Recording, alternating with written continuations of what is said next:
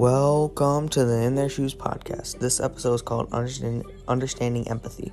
I'm your host, Sam White. Today, I'll be talking about the speech, The Statement of the Assassination of Martin Luther King Jr.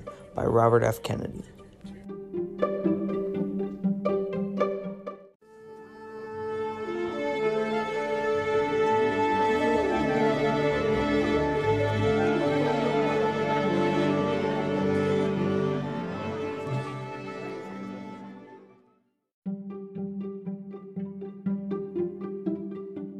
This speech is about how Robert F. Kennedy learned about the death of MLK and wrote a speech about the death of MLK and how he wrote it on the way to the center.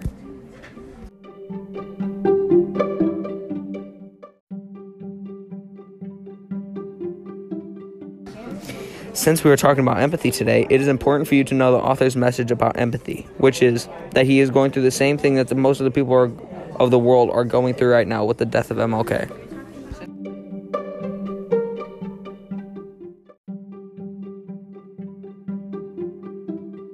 The author develops empathy for his mostly black audience in a couple different ways. The first way that the author develops empathy is through similarities he is having with the people.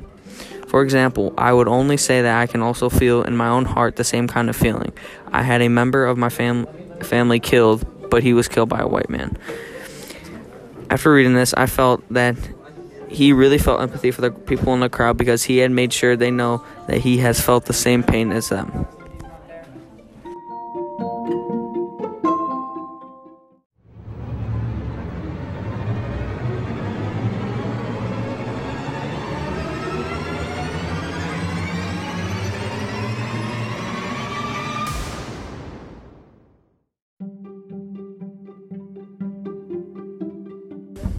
Another way the author develops empathy for his people is through quotes. An example is Even in our sleep, pain which cannot forget falls drop by drop upon the heart, until in our own despair, against our own will, comes wisdom through the awful grace of God.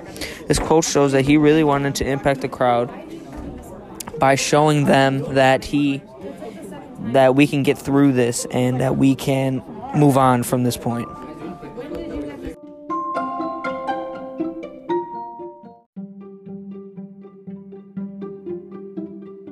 Well, that sums things up.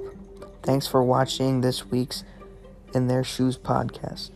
Don't forget to join us next week for another episode. Thanks for listening and have a very Merry Christmas.